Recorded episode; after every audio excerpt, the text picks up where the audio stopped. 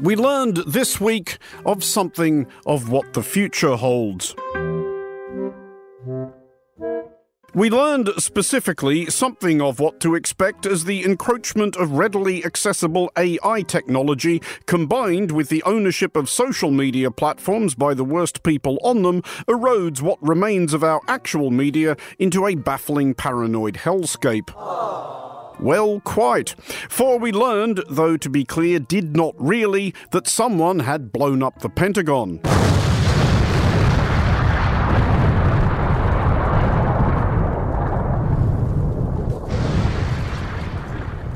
Yeah, uh, possibly a bit like that. What a, what a picture! What a picture! What a photograph!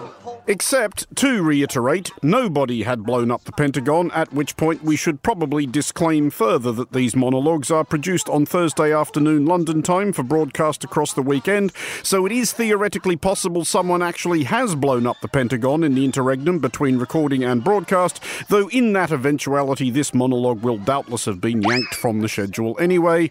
That's 20 seconds nobody is getting back anytime soon. With all their photos. Come on. Just get on with it. We learned that someone had blown up the Pentagon, except, and we cannot overstress this, we didn't, via vaguely plausible looking images of such an attack, largely distributed on Twitter by verified accounts.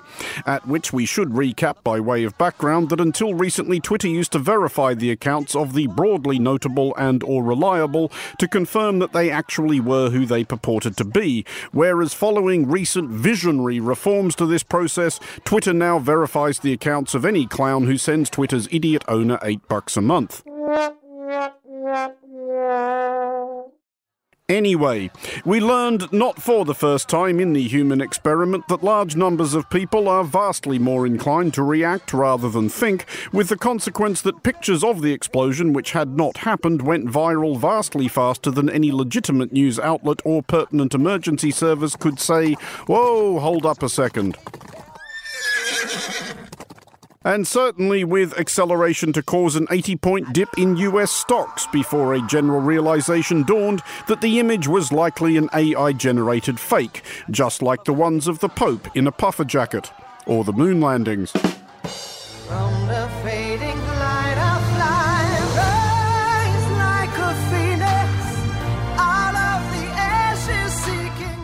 But although we learned that AI has furnished us with a whole new exciting, for which read terrifying and potentially unimaginably destructive means of seeing what we wish to see, this tendency to self delusion is an eternal fundamental of the human condition, and we learned this all over again via the extremely old school medium of something happening to somewhat resemble, if you squinted and the light hit it right, the face of Jesus, or potentially his mum, depending on whether that stain there is a beard or a scarf. We learned that crowds of credulous rubes had been gathering around a tree outside an apartment block in the Polish settlement of Parczew, in patterns in the bark of which some claimed to have perceived a divine countenance. This is Verite audio from Polish TV of people praying at it.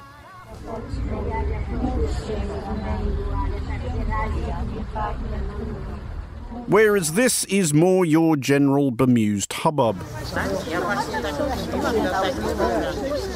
The reason that we have been playing underneath this bit the appalling Europop stylings of Austria's 2014 Eurovision winner, the aptly surnamed singer Conchita Wurst, is that we also learned that one commendably unimpressed local priest suggested that this, in fact, was who the face in the tree actually looked more like. Righto.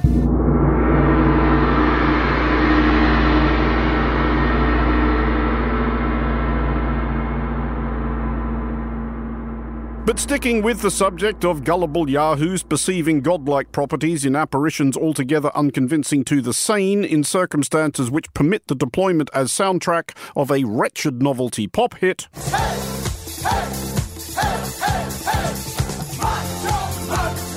Is the gist we learned of a letter which has been sent to Donald Trump, the former and perhaps next oh, President of the United States, by the learned friends of the village people. We learned that the village people appear to have only just noticed that Trump has been frugging weirdly to their dreadful 1978 tune Macho Man at public events for some while now, and had dispatched a cease and desist directive, their ire finally aroused by footage of an apparent village people tribute act cavorting at Mar a Lago.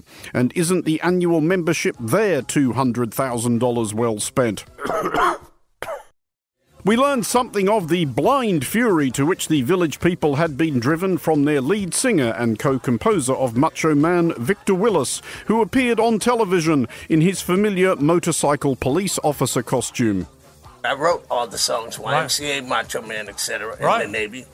And um, we were uh, bombarded by a lot of fans that were were upset by the fact that they thought that the people that were performing at Mar-Lago were actually the village people. So we learned, and who knows what this says about our time, but it cannot be anything good, that it has somehow fallen to the village people, of all people, to take a stand against performers dressing up as the practitioners of roles for which they are not strictly speaking qualified.